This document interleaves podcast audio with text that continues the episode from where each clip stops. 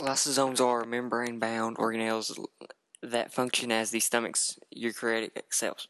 They contain around 50 different enzymes. They break down all types of molecules, including proteins, lipids, and carbohydrates. Lysosomes are the cell's waste disposal system and can digest many compounds. Autophagy may also lead to autophagic cell death, a form of programmed self destruction or autolysis of a cell, which means that the cell is digesting itself. The name lysosome derives from the Greek words lysis, to separate, and soma, body.